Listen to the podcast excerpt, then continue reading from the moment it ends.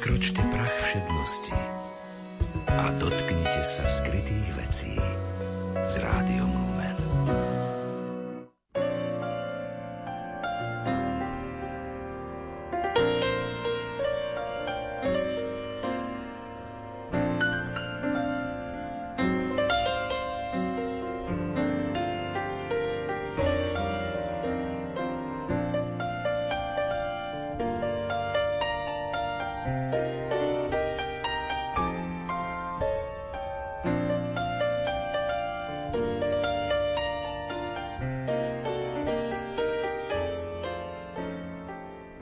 Strážkyňou panenstva je láska a miestom, kde ho láska stráži, je pokora.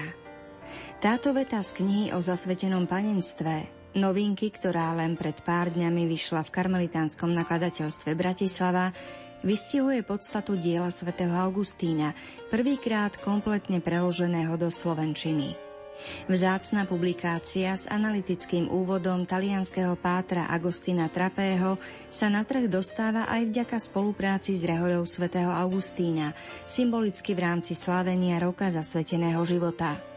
Ak máte pocit, že dielo je určené iba pre tých, ktorí žijú zasvetený život, nie je to celkom tak. Aj preto, že mnohé pravdy, o ktorých svätý Augustín píše, sa hlboko dotýkajú srdca každého kresťana, ktorý má túžbu a úmysel žiť svoju vieru v čo najväčšom súlade s vôľou Boha. Poďme sa teda v dnešnej literárnej kaviarni inšpirovať slovami starými 1600 rokov a predsa nesmierne aktuálnymi aj dnes. K počúvaniu vás pozývajú hudobná redaktorka Diana Rauchová, technik Matúš Brila a redaktorka a moderátorka Danka Jacečková.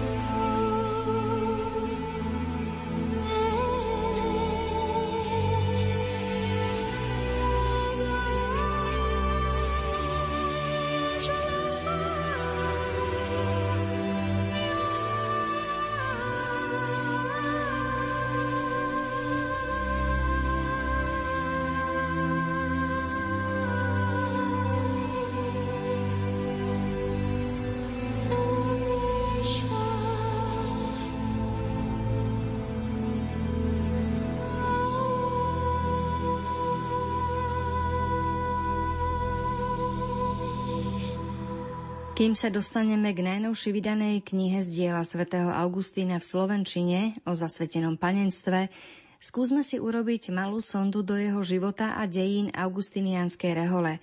A urobíme to spoločne s Augustiniánom Pátrom Jurajom Pigulom, ktorý prijal naše pozvanie k mikrofónu a ktorý bol editorom už spomenutého Augustínovho spisu. Svetý Augustín patrí medzi najznámejších, najväčších mysliteľov, teológov, aj filozofov, ktorých pozná vôbec kresťanstvo, alebo aj svetová literatúra, patrí aj medzi takých najväčších e, literátov, vďaka hlavne svojim význaniam, ktoré tvoria také kultúrne dedictvo a bohatstvo aj pre svetovú literatúru. Svetý Augustín žil vo 4. na prelome 4. a 5. storočia, takže je svetkom antickej kultúry. Sám prijal mnoho z tej antickej kultúry a svedok taktiež tej kresťanskej kultúry, ktorá je blízka všetkému, čo vychádza z kresťanstva, z tých prvých kresťanských storočí. On vlastne je taká syntéza, vytvára takú syntézu či už v sebe ako v človeku, v mysliteľovi, v teologovi. Jeho veľkosť poznajú, myslím, aj kresťania, aj nekresťania aj filozofovia, aj tí, ktorí sa venujú teológii. A svätý Augustín, keďže ako mladý konvertita, 33-ročný, sa rozhodol nielen pre krst a nielen pre kresťanstvo, ale aj pre reholný život, zaklada svoju takú malú komunitu reholnú, v ktorej žije 3 roky a pre ktorú píše regulu, z ktorej sa potom neskôr, teda e, nielen e, z tejto komunity sa vyvinula aj rehola sveta Augustína, potom v roku 1246 a 1256 uzákonená pápežmi. Nemáme presný nejaký prechod medzi komunitami, ktoré založil svätý Augustín a reholou svätého Augustína, pretože pápeži už zjednocujú mnohých pustovníkov, eremitov v Toskánsku, hlavne teda v talianskom Toskánsku a dávajú im regulu svätého Augustína k tomu, aby ju nasledovali a aby žili viac cenobický život a chcú, aby evangelizovali v mestách, teda aby zanechali tie svoje pustovne. Takto vzniká je rehola svätého Augustína, ktorá ale stále si zaklada na tom dedictve spirituality svätého Augustína, na jeho odkaze, na jeho živote, na tom všetkom, teda čo on priniesol pre církev a pre kresťanstvo. Ako to vyzerá s pôsobením Augustinianov na Slovensku? Tak Augustiniani prišli po takmer 500 rokoch na Slovensku v 90. rokoch. V roku 1991 otec Pavol Benedik a otec Angelo Lemme, dvaja Augustiniani, ktorí e, vychádzali z talianskej provincie umbrískej.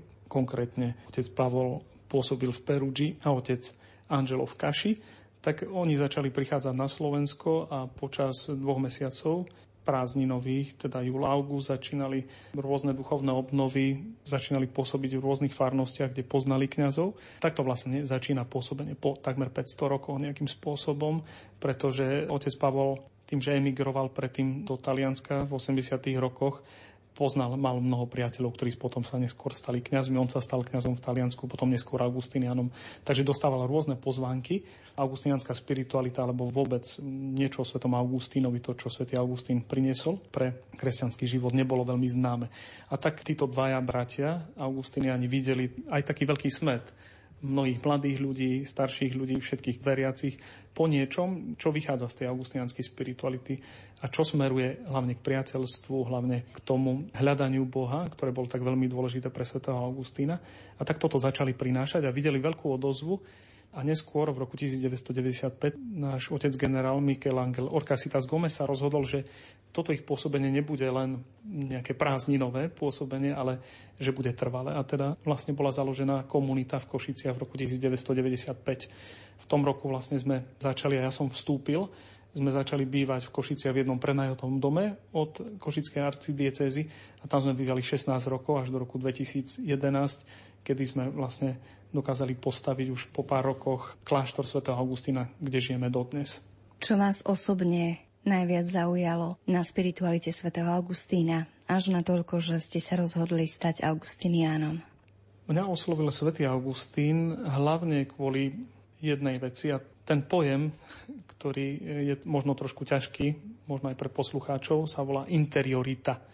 To znamená hlboký vnútorný život, duchovný. Ja som stretol Augustína, takže že som čítal jeho význania a bol som v takom rôznom rozpoložení vo štvrtom ročníku na gymnáziu. A pamätám si, že strašne ma oslovil tento človek, ktorý dokázal čítať svoj život, všetky svoje slabosti, také okolnosti svojho života. Ich čítal tak, ako keby tam bol Boh stále prítomný. Či už cez nejaké výčitky, či už cez nejakú radosť, ktorú prežíval a tak ďalej. A táto schopnosť dokázať čítať svoj život s Bohom, schopnosť, ktorá vlastne potom vychádza z Biblie, ma veľmi oslovila, lebo mne sa zdalo, že som veľmi povrchný, že robím veľa vecí, ale nie do hĺbky. A tak v Augustinovi som stretol takého spoločníka, ktorý ktorý mi ukazoval, ako vstupovať do hĺbky, ako vstupovať do seba samého, ako sa stretnúť najprv so sebou samým, spoznať svoje slabosti, spoznať seba a potom spoznať aj Boha, jeho krásu, jeho veľkosť, jeho milosrdenstvo. Takže takto asi by som to povedal.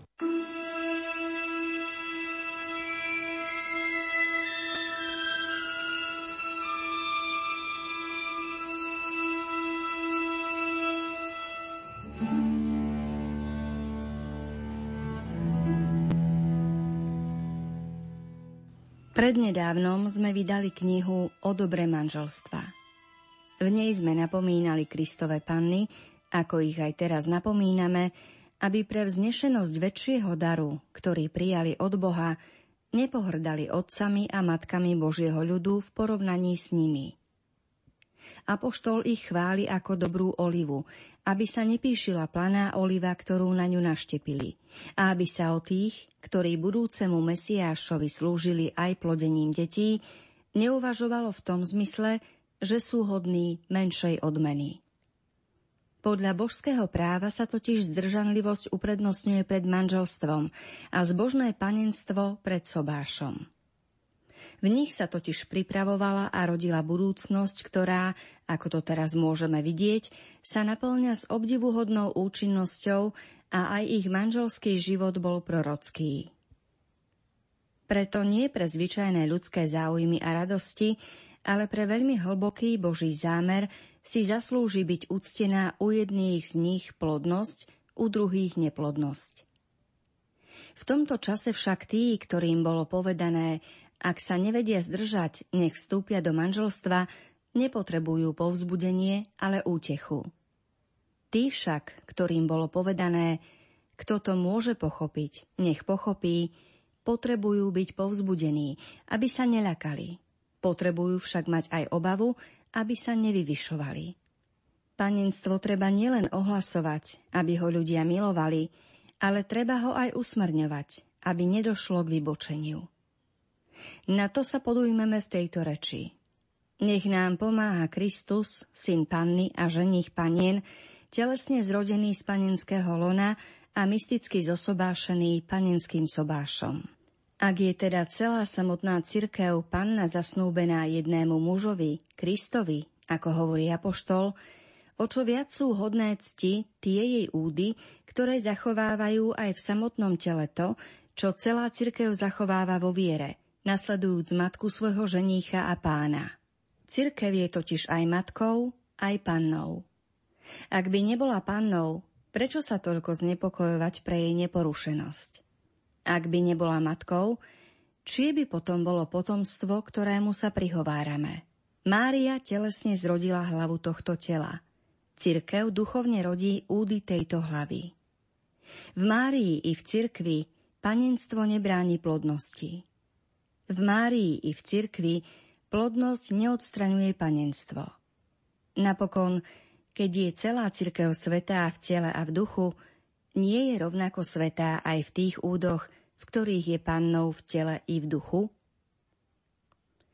V Evangeliu je napísané, že keď sa Kristovi ohlásili matka a bratia, teda príbuzní jeho tela a čakali vonku, pretože sa k nemu nemohli priblížiť kvôli zástupu, odpovedal.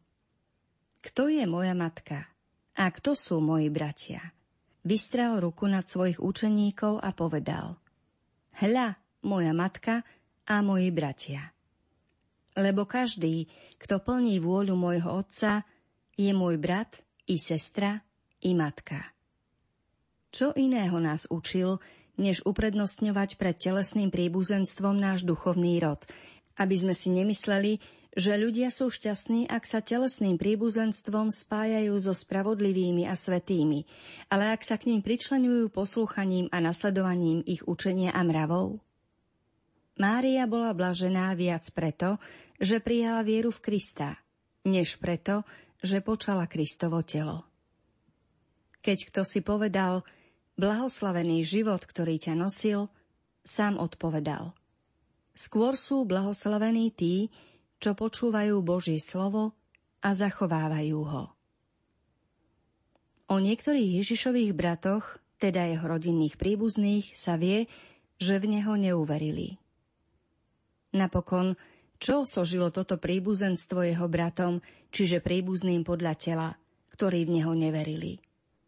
Tak aj samotné Božie materstvo by Márii nijako nebolo na osoch, ak by Krista nenosila plodnejšie v srdci ako v tele.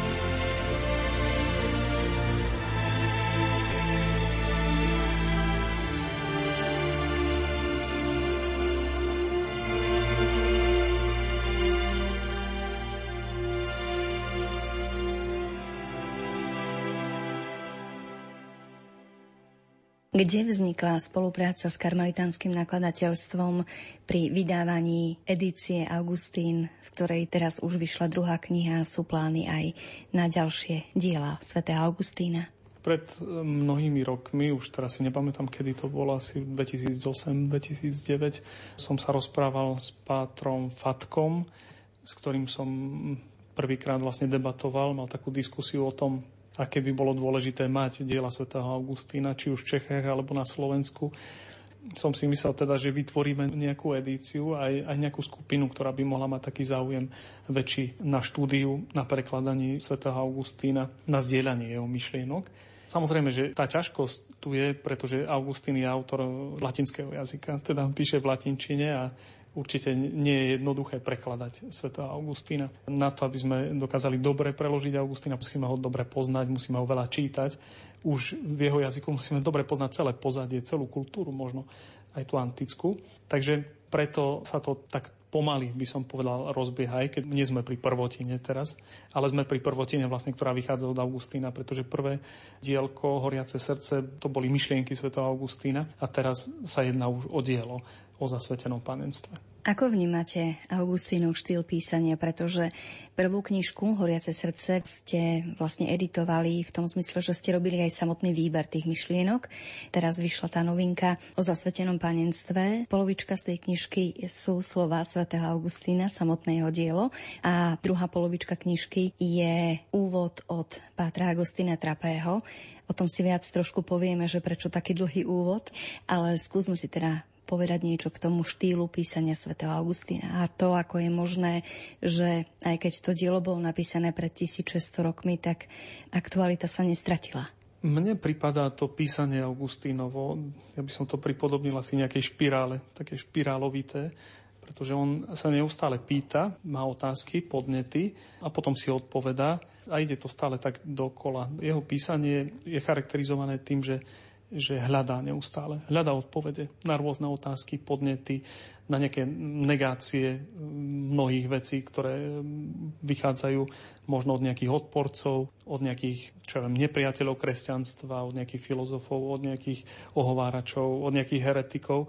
Augustín si stále váži aj týchto, pretože e, pre neho diskusia a dialog e, sú veľmi dôležité, pretože si myslí, že, že práve tí, ktorí e, negujú aj nejakú pravdu kresťanskú, dávajú nám možnosť ju prehlbiť, pretože si kladieme otázku a musíme potom hľadať neustále dôvody. Takže pre Augustína aj písanie je hľadaním neustálých nových dôvodov, nového zmyslu. Augustín má taký hermeneutický kruh, ktorý nazývame credo ut intelligam et intelligo ut credam.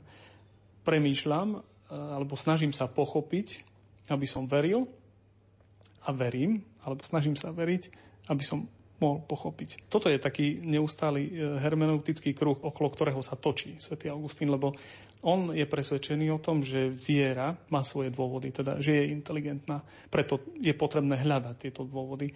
Ale viera nejakým spôsobom aj predchádza tieto dôvody a tak potrebujeme aj vieru, aby sme, aby sme ich našli, tie dôvody. Takže takto by som asi charakterizoval toto myslenie Augustína, ktoré je charakterizované asi, asi naozaj tým, tým hľadaním. Že je taký neustály hľadač pravdy, neuspokojí sa až do konca svojho života vlastne, pretože pred sklonkom svojho života robí recenzie svojich diel. Máme dielo Retractationes, môžeme ho preložiť ako nejaká revízia traktátu alebo recenzia svojich diel. A tam nám opisuje vlastne všetky chyby, ktoré urobil v niektorých dielach, alebo charakterizuje krátko niektoré diela a hovorí, tu som urobil chybu. Toto je celkom dobré. V tomto diele rozprávam o tom, takže aj Augustín vidíme, že dokázal aj sám seba opraviť a to si na ňom ako tak veľmi cením. A myslím, že práve preto je to taký významný a dôležitý autor, ktorého je potrebné čítať celého. Lebo keď ho čítame po kúskoch, alebo nemáme taký globálny pohľad na jeho dielo, je veľmi ťažké niekedy aj pochopiť ho. Ako sa pracovalo na diele o zasvetenom panenstve? To by mala byť otázka na svätého Augustína, ale mňa zaujíma samozrejme to, akým spôsobom sa toto dielo dostávalo do tej dnešnej podoby v tom zmysle, že sa tam museli riešiť rôzne odkazy na rôzne jeho diela, museli sa tam pravdepodobne urobiť aj nejaké vysvetlivky miestami. Ako vy vnímate, keďže ste od začiatku boli pri zrode tohto prekladu slovenského prácu na tomto diele?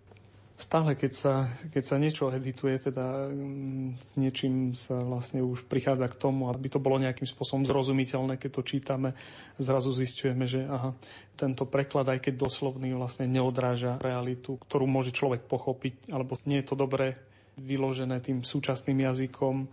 Preto tá asi komplikovanosť stále pri týchto autoroch starovekých ktorú som si uvedomil aj pri tomto diele. Samozrejme, teda z jednej strany je táto ťažkosť, z druhej strany radosť by som povedal z toho, že neustále môžem vidieť takú hĺbku, aj keď, aj keď človek vidí, že sa to dá preložiť dvoma, troma spôsobmi, tak z toho má aj radosť, lebo, lebo začína chápať ešte viac tú hĺbku toho Augustinového vyjadrovania, jeho diela, jeho myšlienok, niektorých takých komplikovaných aj možno vyjadrení alebo tých metafor, ktoré používa.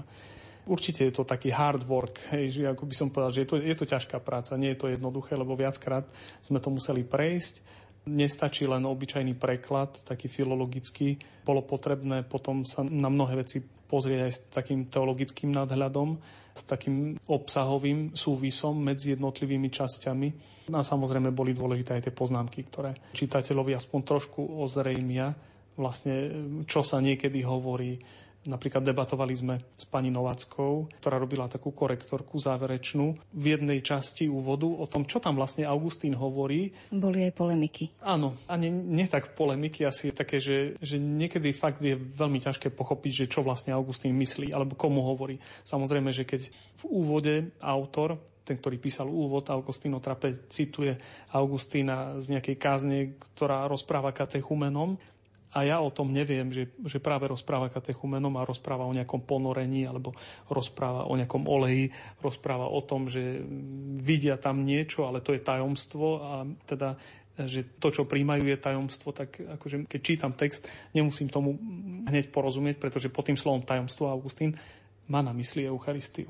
A keď to preložím takto hej, a nedám to do poznámky, tak jasné, že, že je veľmi ťažké, aby sme tomu nejakým spôsobom rozumeli. Preto sú dôležité samozrejme aj poznámky, aj keď ja som sa snažil, aby pri tomto diele nezahltili poznámky, lebo dá sa urobiť aj, e, aj taká práca, veľmi dobrá. Aj to som si kladol sám otázku, že rád by som to poznámkoval možno až príliš, len ako aj tá čitateľnosť asi je veľmi dôležitá, aby, aby to nebolo zahltené poznámkami, aby človek mohol kľudne čítať a možno pri takých vážnejších otázkach alebo takých krátkých syntézach, ktoré dáva Augustín, ktoré som mohol počiarknúť, takže vtedy som to asi urobil.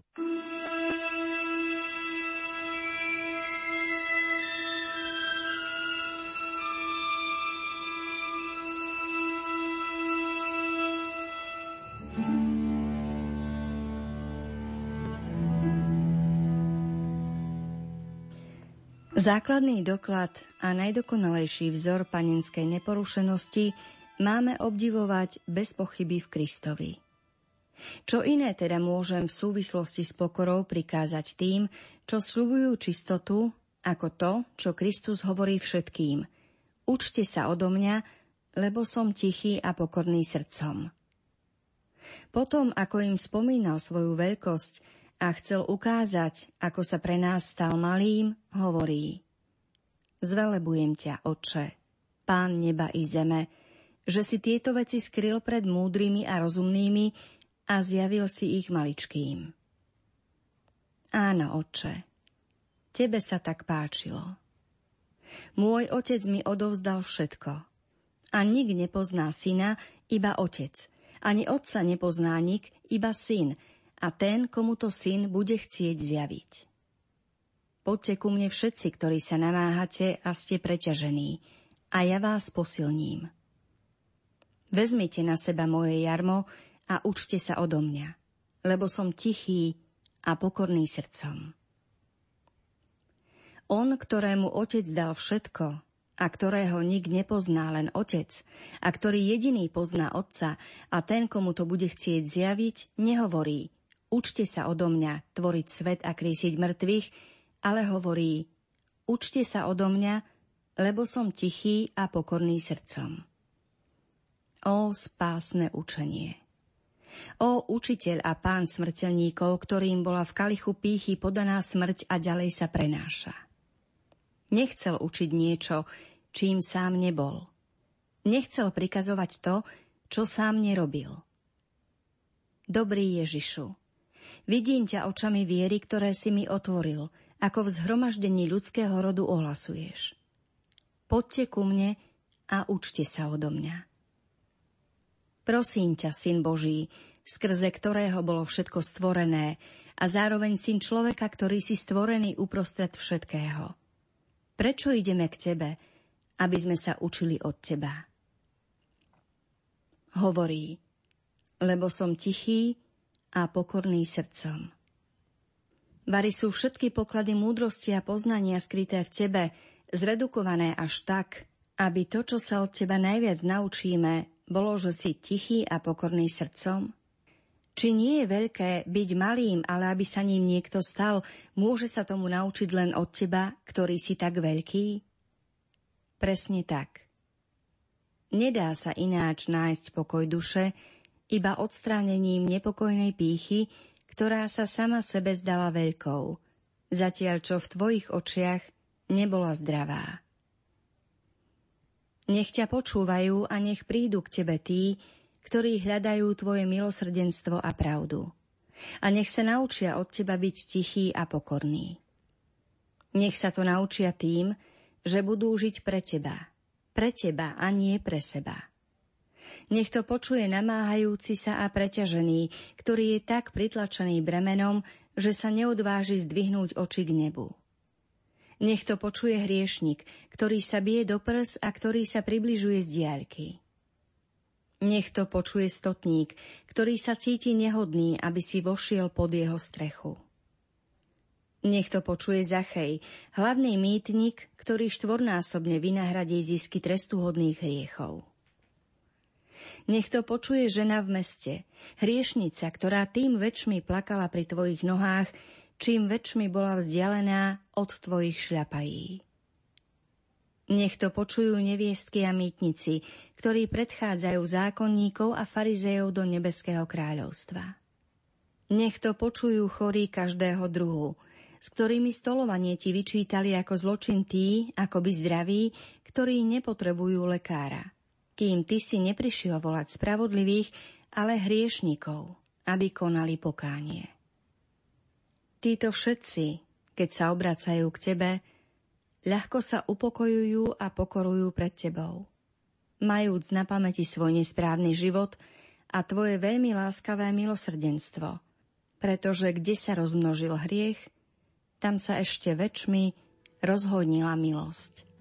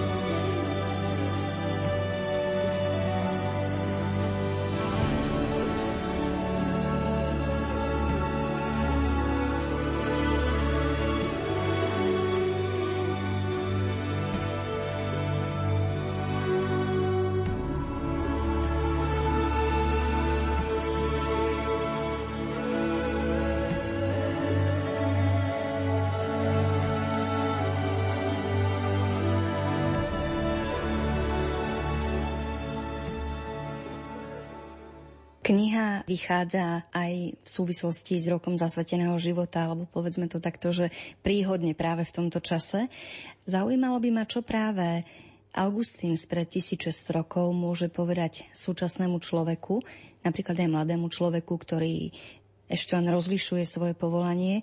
A ešte by ma zaujímalo, to je taká podotázka, možno trošku provokačná na vás, že či sa vlastne v tej starej Augustinovej latinčine, v tom jeho vnímaní veci a toho zasveteného panenstva ako takého, našlo niečo, čo vás možno nejakým spôsobom rozrušilo ako nejaká nová vec, pohľad, ktorý ste, povedzme, v tom doterajšom svojom živote ako Augustinian nevnímali alebo nevnímali až tak?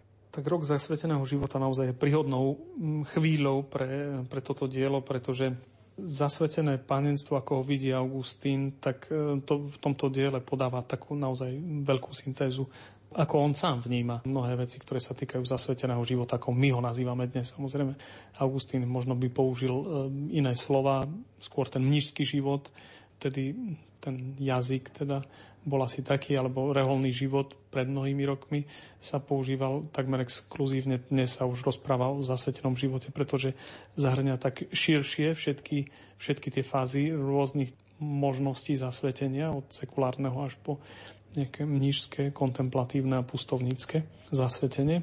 Takže si myslím, že bude veľkým obohatením, hlavne pre všetkých, ktorí majú regulu svätého Augustína, žijú spiritualitu, alebo ju majú už vo, svojej, vo svojich konštitúciách, alebo sú nejako spojení so svätým Augustínom. Týchto kongregácií je veľmi veľa, aj na Slovensku.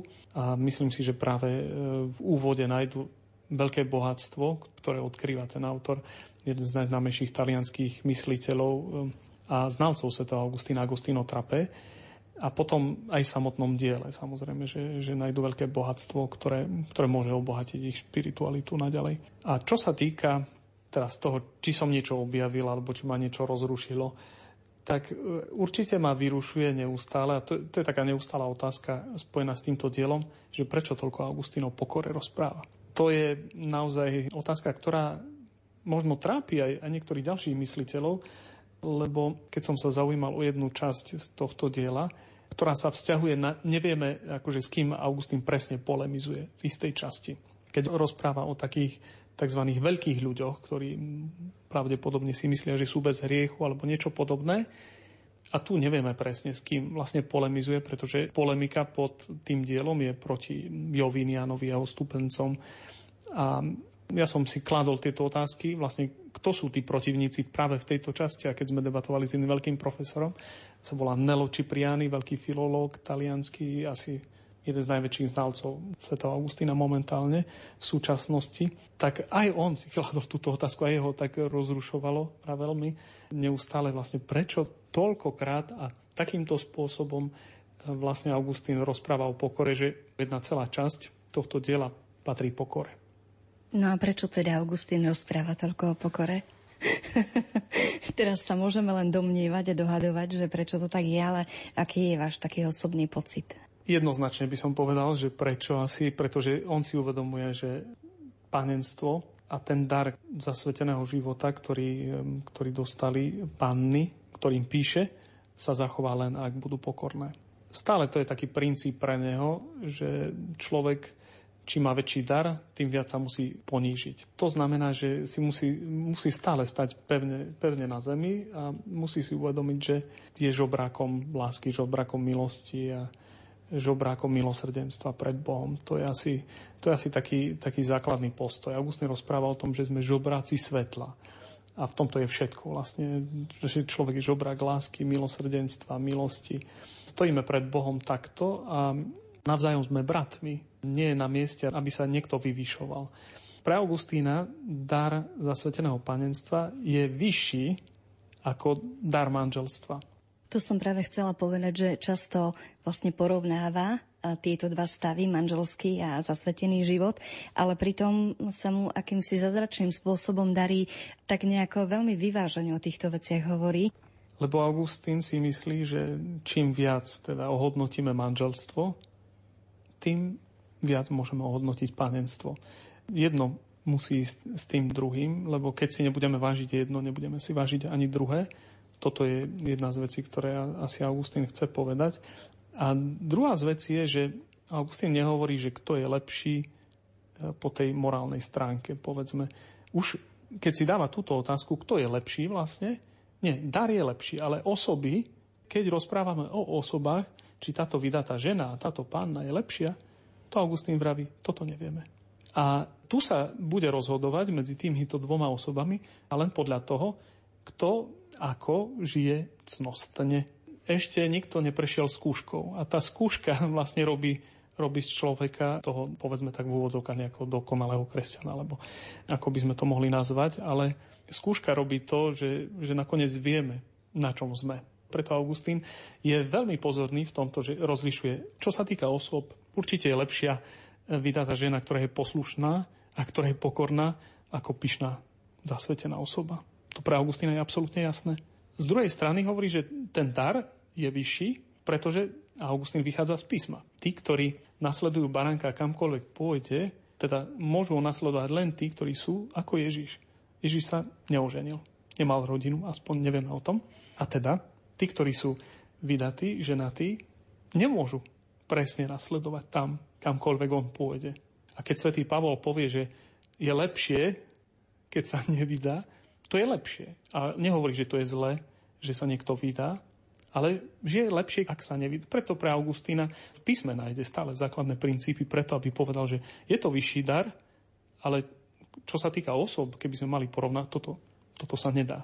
A určite, e, keď sa porovnáva podľa cností nejakých, tak tam je samozrejme, kto je cnostnejší, ten je lepší.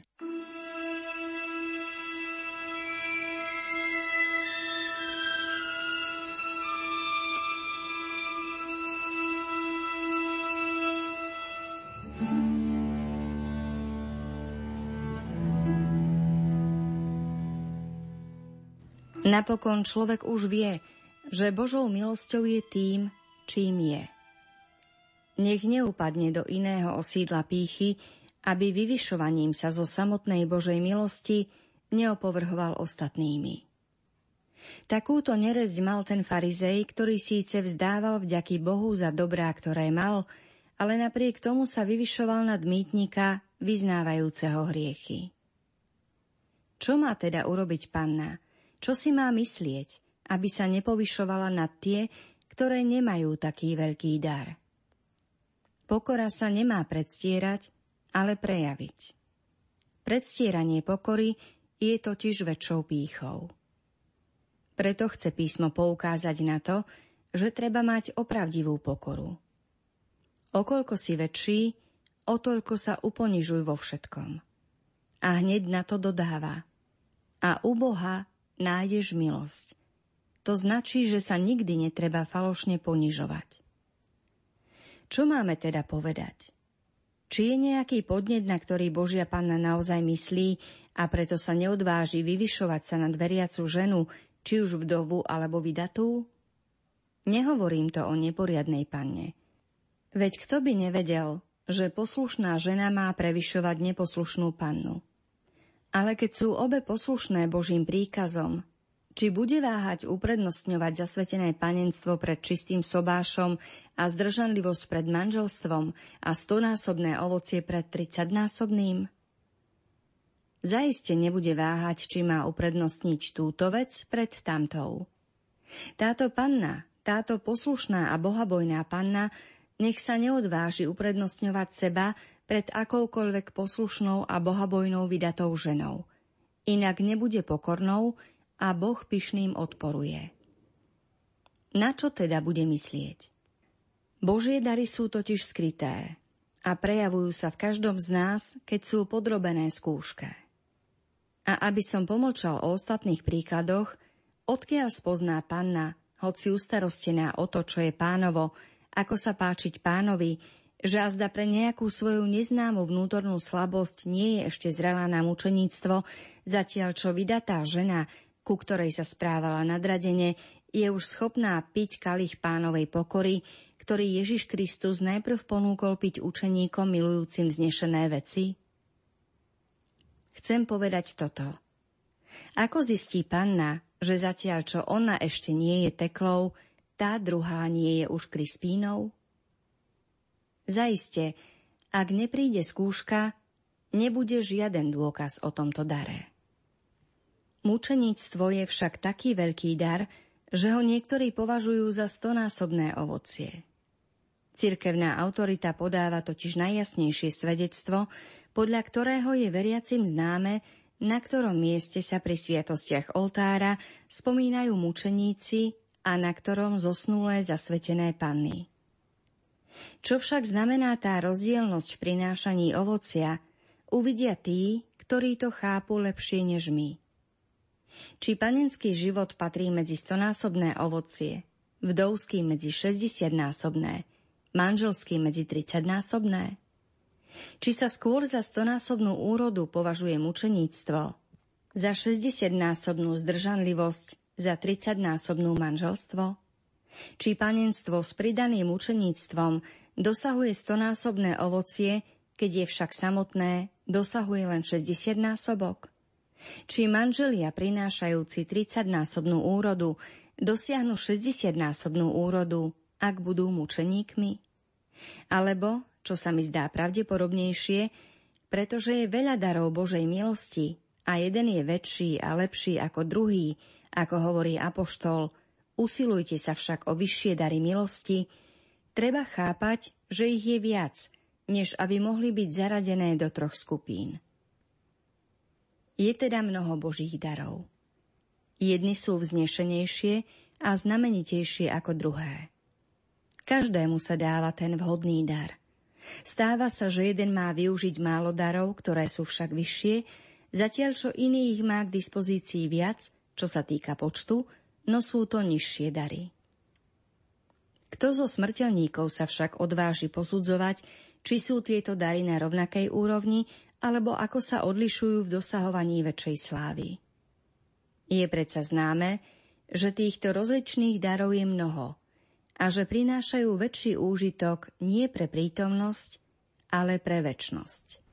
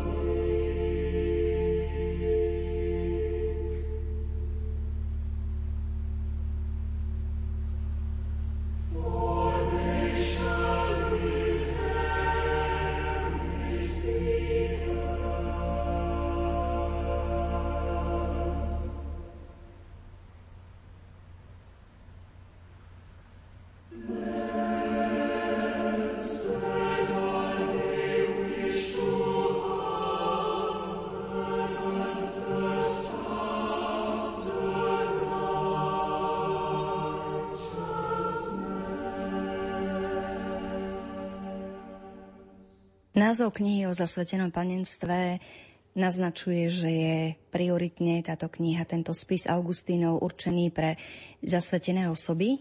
Mohli by ste možno našim poslucháčom povedať, že či je nejaký dôvod, keď niekto napríklad neuvažuje o zasvetenom panenstve, alebo je vydatá ženatý a podobne, aký je dôvod, aby predsa len siahli po tej knihe a začítali sa do nej? Existuje?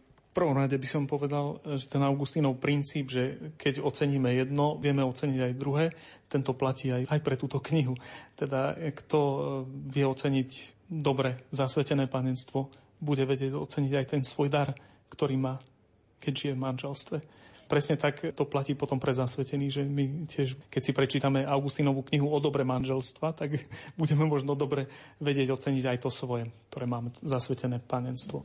Takže toto je jedna vec. Preto, aby sme sa vedeli e, lepšie oceniť, aby sme ocenili tie dary, ktoré Boh dáva, aby sme ich dokázali možno lepšie pochopiť. A to Augustín nádherne ukazuje na rôznych biblických ukážkach, potom proti rôznym odporcom a potom tej poslednej časti, ktorá si spája všetky stavy a všetkých ľudí, všetkých kresťanov, kde sa rozpráva o cnosti pokory. Možno touto časťou by, by mohol každý aj začať, keď sa mu zdá, že, že to dielo na začiatku, z začiatku je trošku také nejaké vláčne alebo teologické, alebo Augustín je veľmi taký ťažký na to, aby, aby sme ho dobre sledovali, tak nech ten človek siahne hneď po tej druhej časti, kde sa Augustín rozpráva o pokore a tam sa nájde.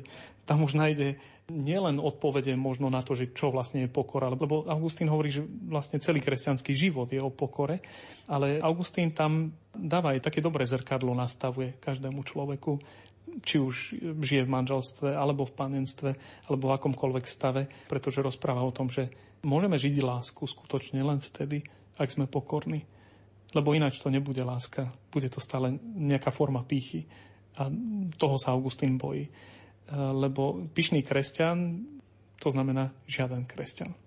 Ja by som len upozornil asi všetkých tých, ktorí si myslia, že táto kniha môže byť veľmi ľahká, ako mnohí autori, ktorých čítame dnes, ako Anselm Grun alebo ďalší autory, tak toto očakávanie by som, by som trošku tak schladil, pretože samozrejme nejedná sa o autora, ktorý, ktorý má náš nejaký súčasný jazyk a nerieši primárne tie problémy, ktoré my riešime možno každodenne, ale určite sa ich dotkne, keď, keď sa začítame do tohto diela.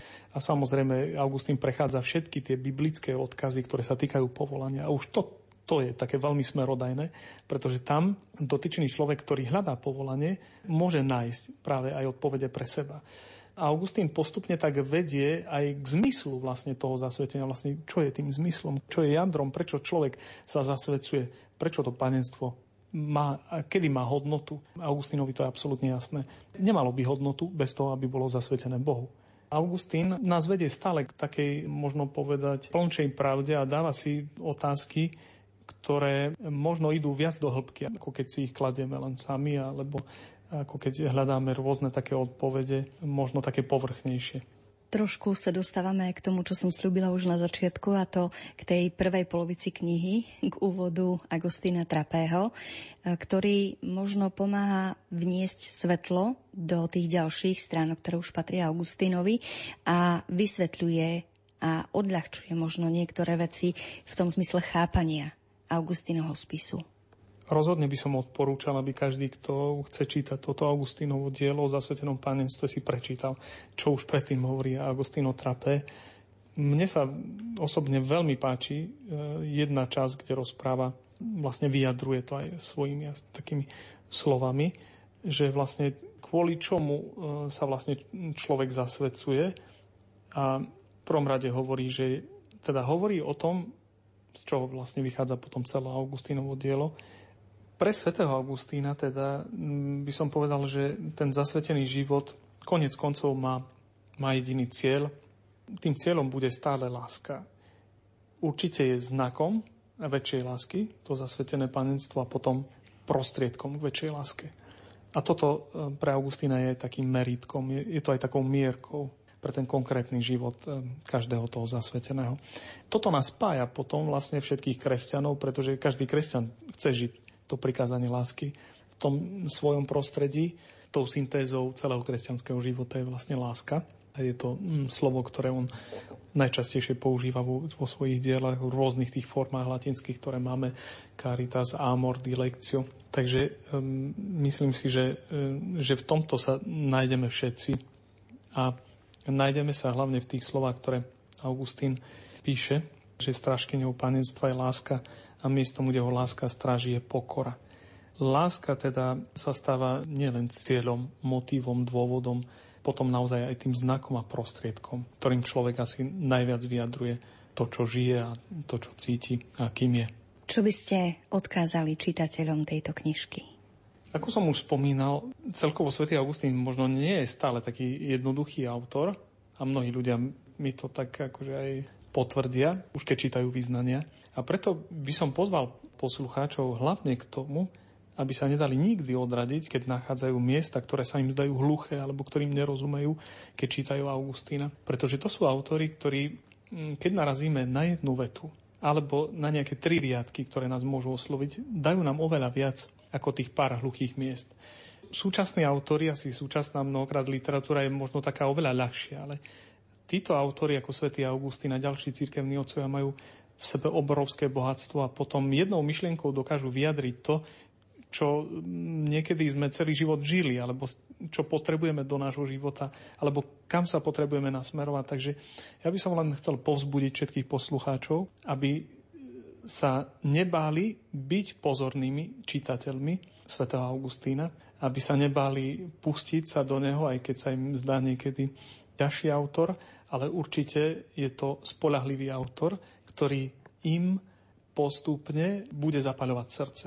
Je to spoločník, ktorý postupne zapaluje srdce, až im bude horieť, ako to srdce svätého Augustína. Rozprávali sme sa s pátrom Jurajom Pigulom z Augustinianskej rehole. Viac o predmete nášho záujmu, čerstvej novinke z karmelitánskeho nakladateľstva Bratislava o zasvetenom živote, z ktorej sme si čítali počas uplynulej hodiny vysielania krátke ukážky, sa dozviete na internetových stránkach www.kna.sk a www.ikarmel.sk. Za pozornosť vám z literárnej kaviarne ďakujú hudobná redaktorka Diana Rauchová, technik Matúš Brila, a od mikrofónu vám za celý tým pekný zvyšok nedele praje Danka Jacečková.